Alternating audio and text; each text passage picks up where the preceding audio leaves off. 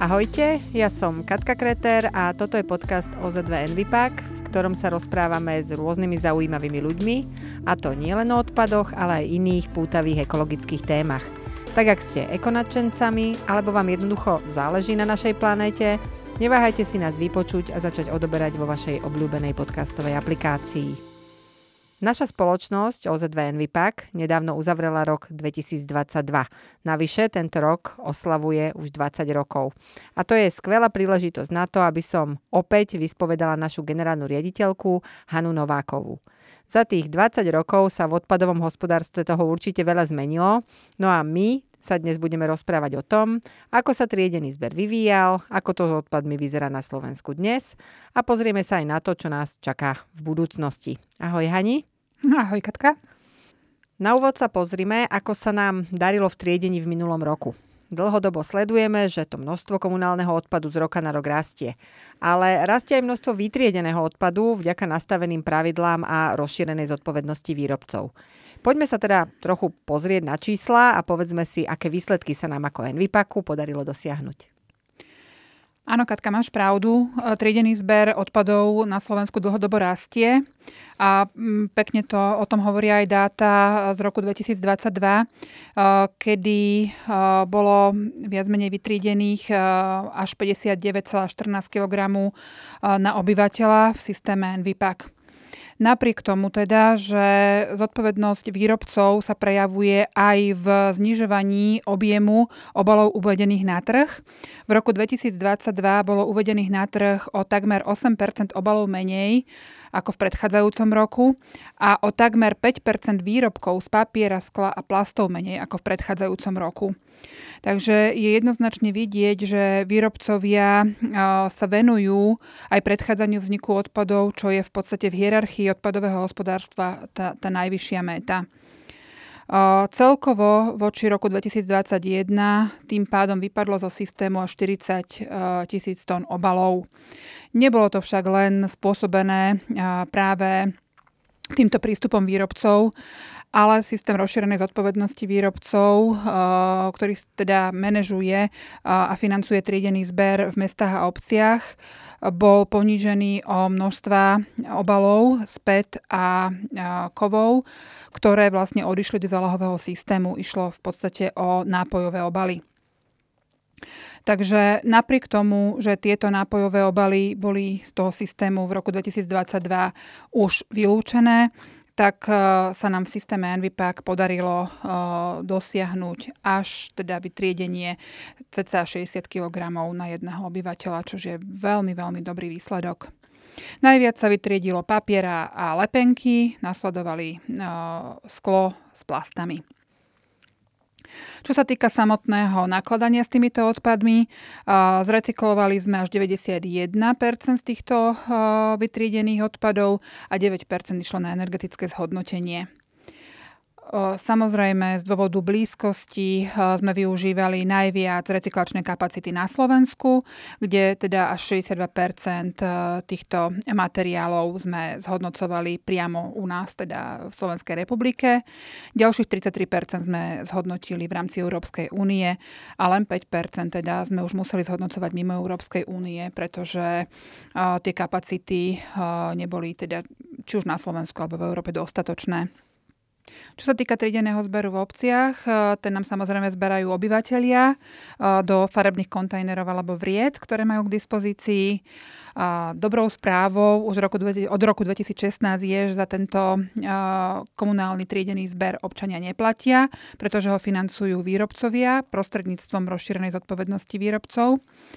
No a tí naši výrobcovia, združení v organizácii zodpovednosti výrobcov NVPAC, zaplatili za zabezpečenie triedeného zberu práve za tieto kontajnery v roku 2022 viac ako 25 miliónov eur.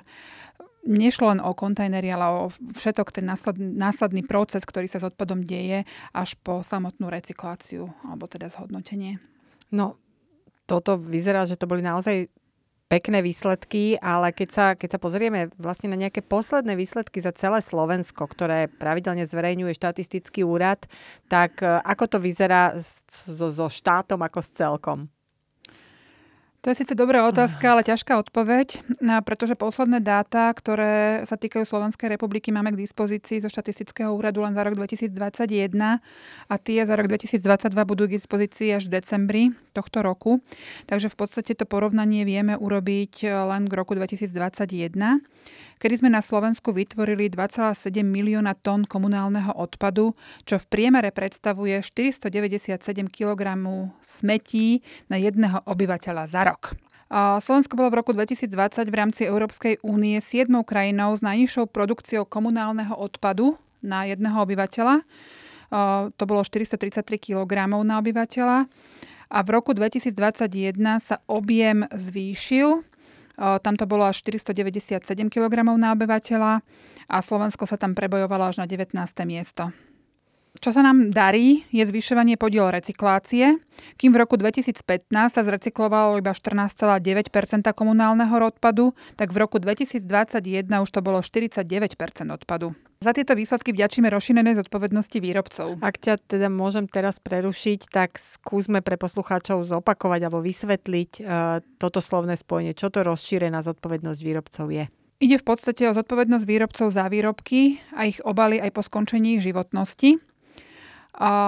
Títo výrobcovia sa združujú v organizácii zodpovednosti výrobcov, ktoré následne financujú a manažujú ten triedený zber v mestách a obciach tak, aby občan mal práve tento triedený zber zadarmo. No a mm, pokiaľ ide teda o tie čísla, tak takéto vytrhnuté z kontextu nám možno veľa nepovedia. Viac nám povie, keď sa porovnáme s inými európskymi krajinami. Ako sme na to možno práve aj s tou produkciou odpadu triedime lepšie alebo horšie ako zvyšok Európy? Čo vlastne hovoria dáta, také porovnávanie sa? No, najväčším producentom komunálneho odpadu v Európskej únii boli v roku 2021 Rakúšania. Tí vyprodukovali na obyvateľa 834 kg odpadu. No a najprázdnejšie smetné koše mali krajiny ako Kosovo, Rumunsko alebo Albánsko, kde to bolo okolo 300 kg na obyvateľa. Pokiaľ ide o recykláciu, Slovensko je na 12. mieste, čo pri 27 krajinách únie je výborný výsledok. A pritom v roku 2015 sme boli, ak, sa spra- ak si správne pamätám, uh, predposledný. No tak akože tam vidno to zlepšenie možno e, v tom pozitívnom smere. Nielen, že nám stúpa množstvo komunálneho odpadu, ale aj, aj to nakladanie s ním je také zodpovednejšie z roka na rok. E, pokiaľ ide o ten triedený zber, tak pre mnohých obyvateľov to v tom roku 2016 bola úplná novinka. A keď sa pozrieme na to, ako ľudia triedia, ako je to s čistotou toho triedeného zberu, tak sme na tom ako? Sú Slováci disciplinovanejší, zlepšujú sa v triedení?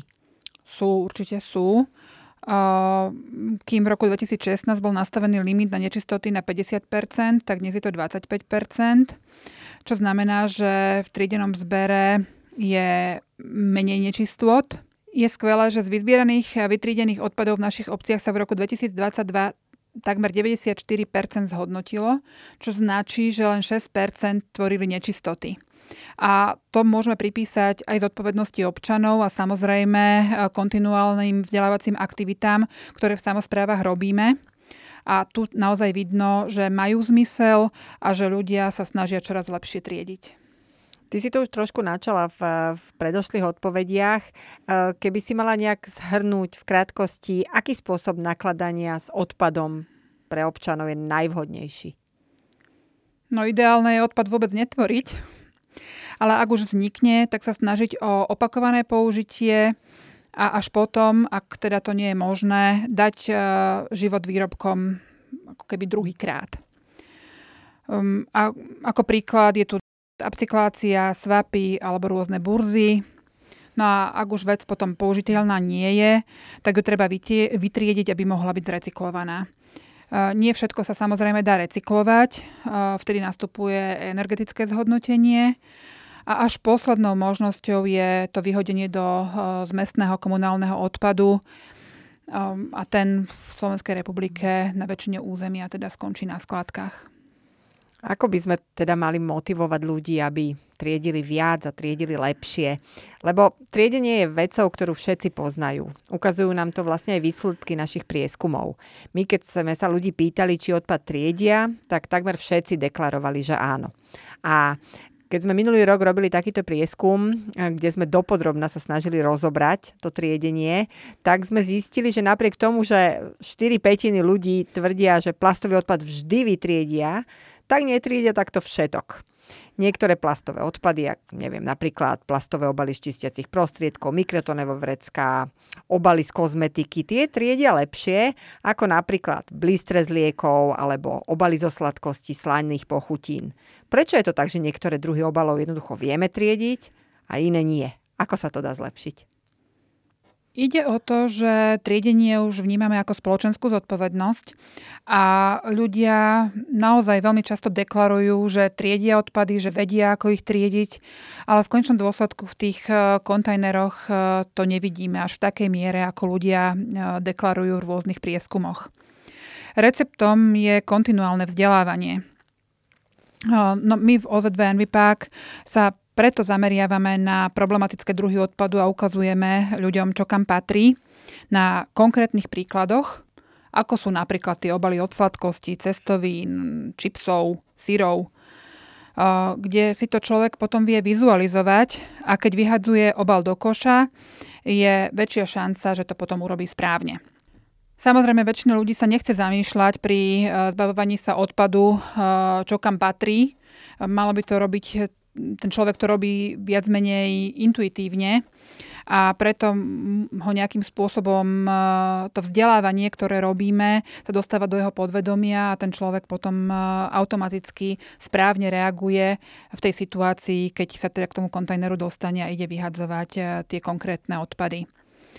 Jednoznačne vzdelávanie má zmysel pre všetky vekové kategórie a naozaj rôznymi spôsobmi. Určite mladý človek radšej pozerá rôzne krátke zábavné videá, ako sú napríklad tie, ktoré robíme, e, tá naša séria Čo kam patrí. Alebo mladý človek rád získava informácie s príspevkou zo sociálnych sietí. Keď sa pozrieme na staršiu generáciu, tá sa zase spolieha na informácie priamo vo svojej obci, kde hovoria o triedení, e, v nejakých miestnych novinách, alebo na nejakých e, vývesných tabuliach. E, v mnohých obciach je stále používaný obecný rozhlas napríklad. E, preto vzdelávame aj týmto spôsobom. Poskytujeme mestám a obciam rôzne rozhlasové spoty do obecného rozhlasu, aby mohli vlastne občanom aj týmto spôsobom deklarovať, púšťať tie informácie, ktoré sú pre triedenie potrebné. Samozrejme, kladieme dôraz aj na tých najmenších, na tie deti v škôlkach alebo v základných školách, ktoré potom následne aj doma vzdelávajú rodičov a starých rodičov. Tento spôsob sa nám veľmi osvedčil a veľmi radi ho aj používame. Mm, nám ľudia aj často píšu, často sa pýtajú na nejaké rôzne otázky o triedení a tie pravidla v triedení sa postupom času menia. A stretávame sa napríklad s tým, ja neviem, keď vymenujem obaly z vajíčok, alebo rolky z toaletného papiera, pokladničné bločky. Tieto všetky v minulosti patrili, poviem to na rovinu, do čierneho zmesového kontajnera, vzdelávalo sa týmto spôsobom a dnes patria do triedeného zberu. Ako sa ľudia môžu vlastne dostať k tým aktuálnym informáciám, aby práve v tom čase, kedy triedia, vytriedili odpad správne? No dnes už máme naozaj široké spektrum možností, akým spôsobom sa vzdelávať, ale ja by som určite doporučila naše web stránky, ako je triedime.sk alebo nvipak.sk, kde čitatelia nájdú informácie veľmi podrobné. Takisto vzdelávame občanov na, na lepkách priamo na kontajneroch. Na rôznych webových stránkach zberových spoločností alebo obcí je možné nájsť rôzne informácie alebo napríklad na portále smeti.sme.sk. Ak si človek nie je istý, tak práve na stránke www.triedime.sk máme formulár, kde občan môže napísať a obratiť sa na nás teda s nejakými otázkami a my mu teda veľmi rádi s týmito problematickými druhmi odpadu poradíme. Hm, veľký problém spôsobuje napríklad aj to, že v, je tu nejednotnosť triedenia v slovenských mestách a obciach. Niekde sa triedi tak, niekde inak. Niektoré obce majú kontajnery na kovy, plasty a nápojové kartóny zvlášť. V iných mestách sa zasa všetko spolu triedi do žltého kontajnera alebo vreca.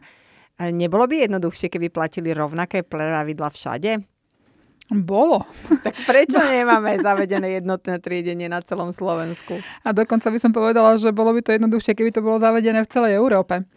Uh, vychádza to z histórie samozrejme, uh, pretože uh, nejakým spôsobom boli zavadzané tie triedené zbery rôzne v rôznych krajoch Slovenskej republiky. Záležalo od zberovej spoločnosti, aké mala možnosti samotného dotrieďovania. Od roku 2016 sa aj táto vec vyvíja. Snažíme sa jednoznačne o to, aby ten triedený zber kontinuálne prechádzal do takého toho rovnakého nastavenia. Práve v roku 2016 sa už aj v zákone zaviedla možnosť triedenia plastov, nápojových kartónov a kovových obalov spoločne. A teraz vlastne už v roku 2002, ako nám z toho triedeného zberu vypadli plastové fľaše a kovové obaly na nápoje, tak o mnoho viacej sú už aj zberové spoločnosti ochotné zjednocovať tento zber do jedného kontajneru. Je to potom e, samozrejme pohodlnejšie aj pre občana, keď do žltej nádoby môže vhodiť e, ako plasty, tak nápojové kartóny, aj kovové obaly.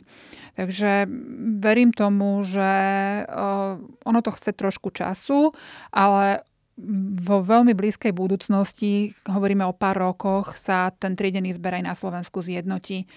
To, že papier patrí do modrej nádoby alebo do zelenej, už je štandardom v rámci viac menej všetkých miest a obcí na Slovensku. Vieme, že nie všetky odpady sa dnes recyklujú. Pri niektorých by to bolo či už technologicky alebo finančne neúnosné. A veľa sa dnes preto skloňuje cudzie slovo ekomodulácia. Môžeme našim poslucháčom aspoň skrátke vysvetliť, čo je to tá ekomodulácia zač? No, ekomodulácia je nástrojom ekodizajnu. No to si asi veľmi nepomohla. Áno. V podstate ide o to, aby bol výrobca ten svoj obal alebo výrobok vyrábať priazneným spôsobom pre životné prostredie.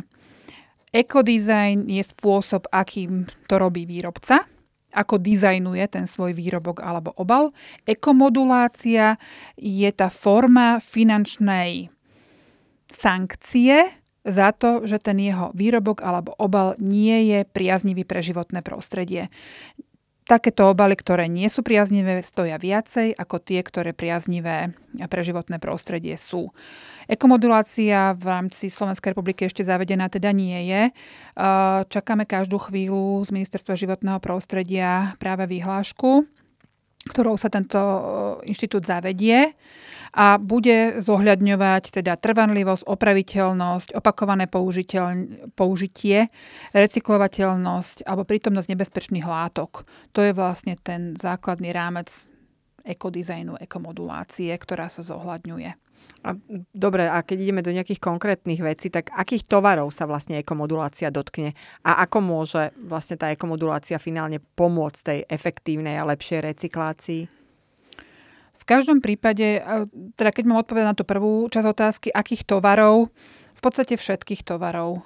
Keď si predstavíme nejaký elektrospotrebič napríklad, ak bude opraviteľný, tak neskončí ako odpad. Hej? Mm-hmm. Čiže nemusí za ňo výrobca potom platiť ako za odpad pretože výrobca je zodpovedný za ten výrobok, aj keď sa stane odpadom. Takisto to platí pri obale. Ak ten obal sa dá znova recyklovať, tak je spoplatnený pre toho výrobcu iným spôsobom ako obal, ktorý recyklovateľný nie je. Napríklad, keď ho povieme monoplast, tak e, to je obal veľmi ľahko recyklovateľný, lebo je to jednomateriálový obal. Ak je to plast, ktorý je viacvrstvový z rôznych druhov plastov, tak tá recyklovateľnosť tam až nie je, hej, že musí byť len zhodnocovaný a tým pádom je pre toho výrobcu drahší. Už sme hovorili o tom, že výrobcovia platia za triedený zber a všetok ten následný proces s odpadom. A toto je práve ten poplatok, ktorý výrobcovia platia organizáciám zodpovednosti výrobcov. A pre občana je vlastne ten triedený zber tým pádom zadarmo. A to je tá motivácia tej rozšírenej zodpovednosti výrobcov, keď sa k tomu vraciame, na to, aby výrobca vyrábal také výrobky a obaly, aby boli priaznivé pre životné prostredie. Super, predpokladám, ak si spomínala aj tú vyhlášku, aj teda tie, ten dátum približný, tak táto ekomodulácia sa bude skloňovať vlastne v najbližšom období, najbližšom roku. Okrem nej možno, aké ďalšie odpadové témy sú takou, takou aktualitou a ktorým sa bude venovať väčšia pozornosť tento rok? No tak ako vlastne minulý rok bolo zavedené zálohovanie, tak e, ešte určite v najbližšom období e, zálohovanie petfliaž a plechoviek bude aktuálnou témou. V minulom roku sa vrátilo približne 70% nápojových plastových a kovových obalov späť na recykláciu. Tie ciele sú o mnoho vyššie. V roku 2029, myslím, je to až 90% obalov, ktoré majú byť recyklované. A tam ešte naozaj pred týmto systémom je veľká cesta. Určite je tam treba rozšíriť miesta, kam sa dá obal vrátiť a ľudia budú ochotní naozaj vrácať tieto obaly alebo využívať tento systém len vtedy, ak bude pre nich pohodlný. Ďalšou témou je dostupnosť zbernej siete v mestách a obciach, čo s tým samozrejme tiež súvisí s tou pohodlnosťou občana. Od e, tohoto roku je zavedená nulová donášková vzdialenosť v rodinných domoch, e, čiže v podstate v každom rodinnom dome by mal mať občan k dispozícii či už vrece alebo kontajner na triedený zber. A naozaj si od toho sľubujeme, že tie občania vytrídia viacej, pretože tie možnosti už budú mať priamo doma tým, že sa to neplatia, môžu naozaj zvážovať aj potom výsyp tej nádoby čiernej zväčša, čo sa týka komunálneho odpadu a platiť v končnom dôsledku menej. Ďalšou témou, ktorá bude znieť v tomto roku, je určite voľne pohodený odpad a prevencia jeho vzniku. Nedá sa do nekonečna zberať voľne pohodený odpad po neporiadnych ľuďoch. Treba tomu predchádzať.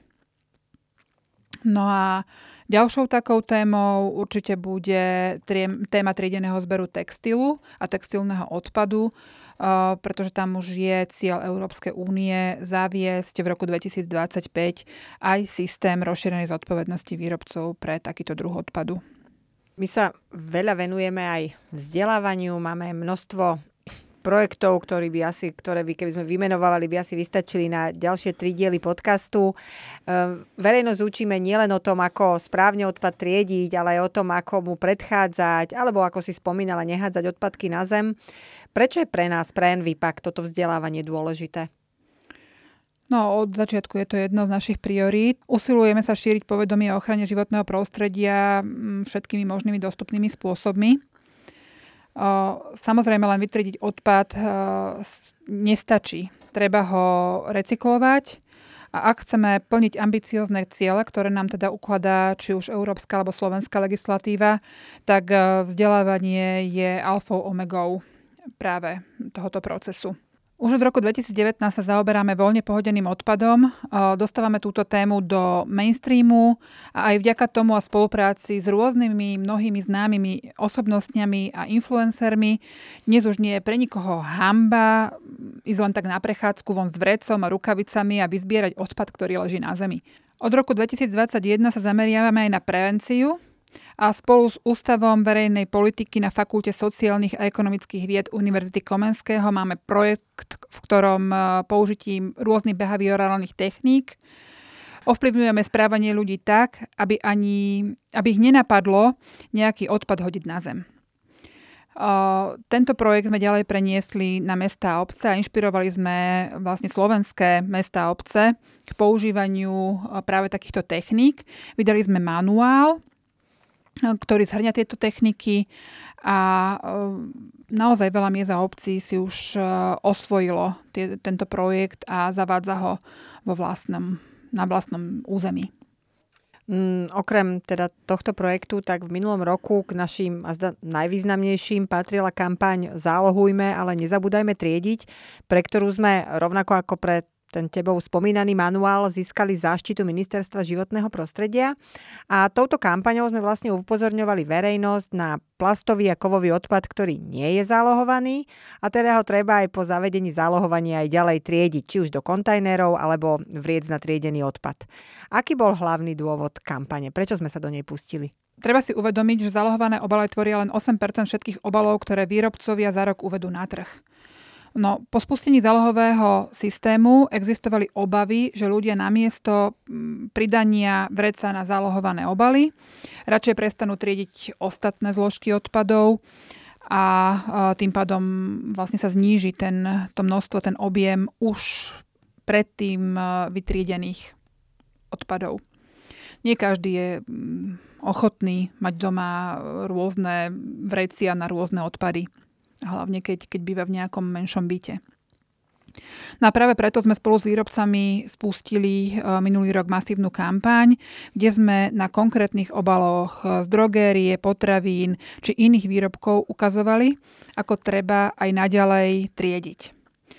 Sme rádi, že nám v tejto kampani pomohli alebo pridali sa k nám veľkí výrobcovia ako napríklad Henkel, Nestle či Unilever a podporil nás aj správca záloh a aj to samotné ministerstvo životného prostredia, ktorému teda samozrejme záleží na tom, aby sa vytriedilo čo najviac odpadov rôzneho druhu. Tiež sa pridávali rôzni iní výrobcovia, ktorí vzdelávali napríklad svojich zamestnancov a takto učili aj, aj tú verejnosť nehovoriac o mnohých známych tvárach, hercoch, športovcoch či influenceroch, ktorým vďačíme za to, že po spustení zálohovania verejnosť triedenia tých ostatných odpadov nenehala len tak, nezavenevrela aj na triedenie ostatných odpadov. Práve naopak, to uvoľnené miesto v koši na plasty a kovy sa nám plní inými odpadmi, takže naozaj minulý rok sme odviedli veľmi dobrú prácu práve aj, aj e, takým, takýmito projektami. Možno skúsme inšpirovať možno firmy, ktoré sa nevenujú primárne odpadom a sú zodpovedné a chceli by nejakým spôsobom svoje okolie alebo svojich zamestnancov vzdelávať. Čo by mohli robiť? Napríklad aké typy projektov alebo na čo sa v tom vzdelávaní môžu bežné firmy zamerať?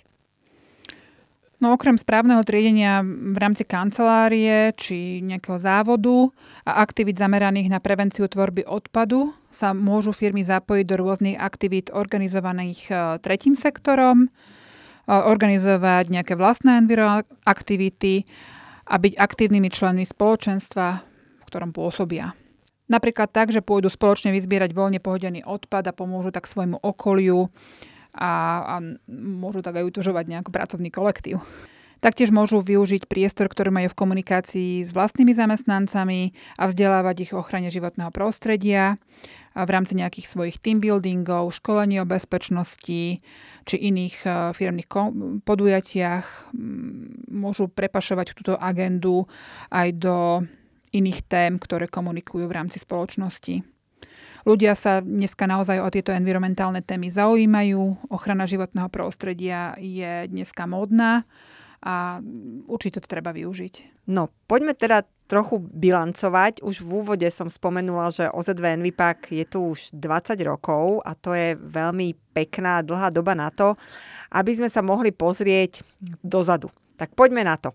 Čo všetko sa v odpadovom hospodárstve za tých 20 rokov udialo? Čím si odpadové hospodárstvo vlastne prešlo? Kam sme sa za tých 20 rokov posunuli?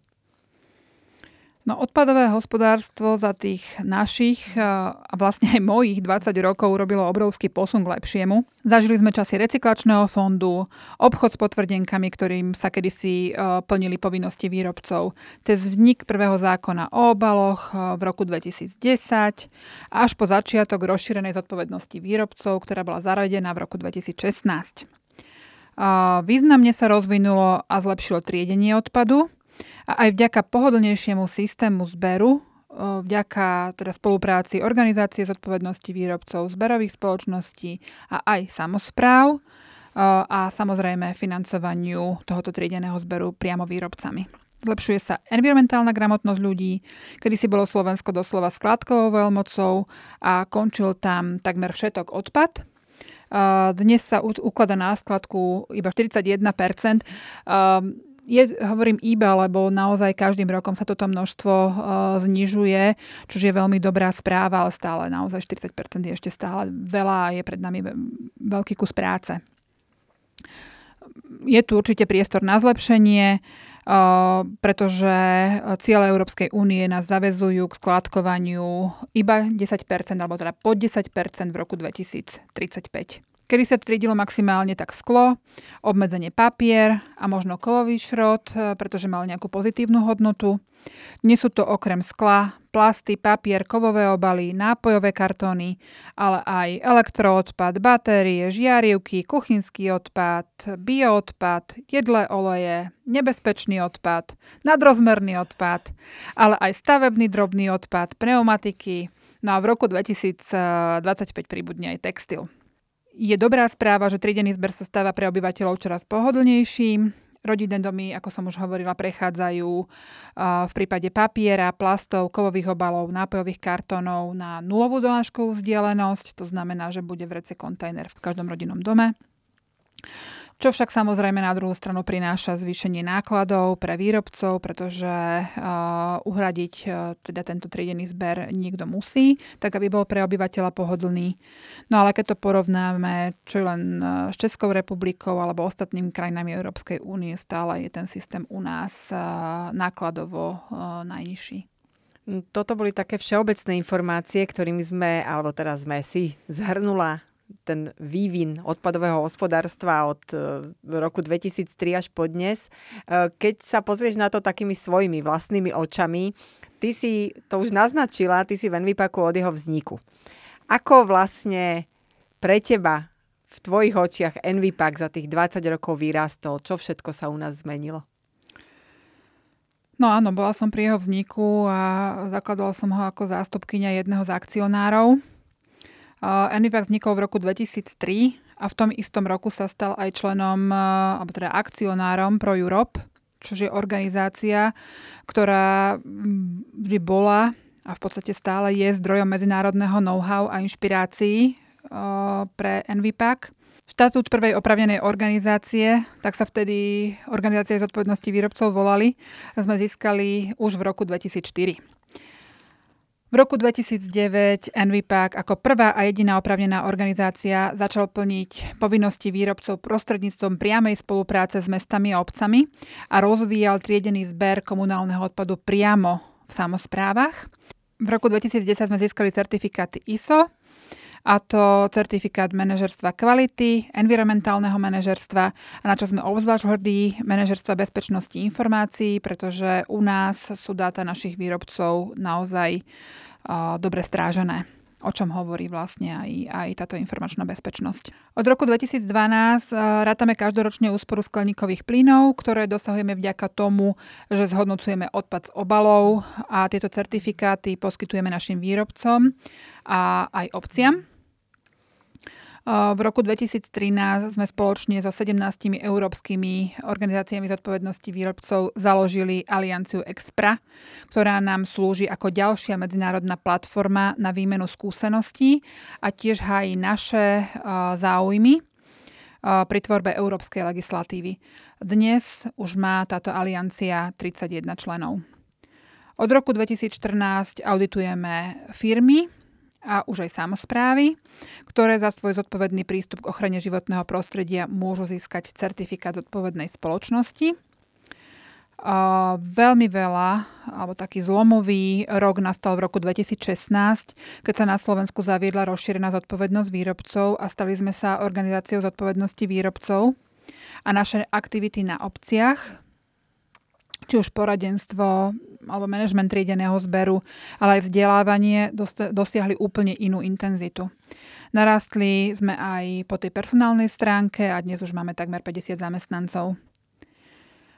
Počas týchto 20 rokov sme dostali množstvo ocenení, napríklad Zlatú lupu za zavedené manažerské systémy, Viabonu, opakovanie Superbrands už 6 krát za sebou, na medzinárodné ocenenie kvality eh, Choice Prize nás veľmi potešilo v minulom roku. No a najnovšie sme získali ocenenie Green Brands za naše aktivity v oblasti udržateľnosti. Opakovane sme počas svojho pôsobenia prešli kontrolou Slovenskej inšpekcie životného prostredia a v roku 2021 sme zmenili aj logo, ktoré je modernejšie a vyjadruje tak lepšieho ducha našej spoločnosti. No, myslím, že za tých 20 rokov sa toho naozaj udialo veľmi veľa. Keď sa, keď sa teraz pozrieme na, na takú tú modernú dobu a možno na blízku budúcnosť, tak uh, Veľa sa dnes hovorí o moderných technológiách. Čakajú nás nejaké aj v odpadovom hospodárstve a vieš si predstaviť, pričom by nám vlastne mali alebo mohli pomôcť? No, pre nás sú dáta jedným z základných pracovných nástrojov a práve mapovaním dát a ich analýzou vieme presne sledovať e, následky zmien, ktoré prináša legislatíva alebo aj zmena spotrebiteľského správania. Máme vyvinutý vlastný informačný systém, e, prostredníctvom ktorého e, zbierame dáta, či už od výrobcov, zberových spoločností, ale aj teda spracovateľov odpadu, obcí, ale aj štatistického úradu. A tieto potom analýzujeme a porovnávame. Reporty a ich analýza sú nevyhnutné k tomu, aby sme vedeli dosiahnuť, že pre obyvateľov samozpráv je systém pohodlný a funkčný, ale zostáva stále efektívny aj pre výrobcov. Určite by celému odpadovému hospodárstvu pomohol rovnako funkčný a moderný celoštátny systém, eh, kde by sa nalievali všetky potrebné dáta. Eh, jednoduchšia by bola aj kontrola, ktorá je k dobrému fungovaniu na tej celoštátnej úrovni naozaj nevyhnutná. Skúsme to uzavrieť na záver nejakým pekným želaním do budúcna. Čo by si zapriala Envipaku do tých nasledujúcich 20 a viac rokov? No tak určite stále rovnako odhodlaní a preved zapálených ľudí, ktorí u nás pracujú, obyvateľov, ktorí sa zlepšujú a sú dôslední v triedení.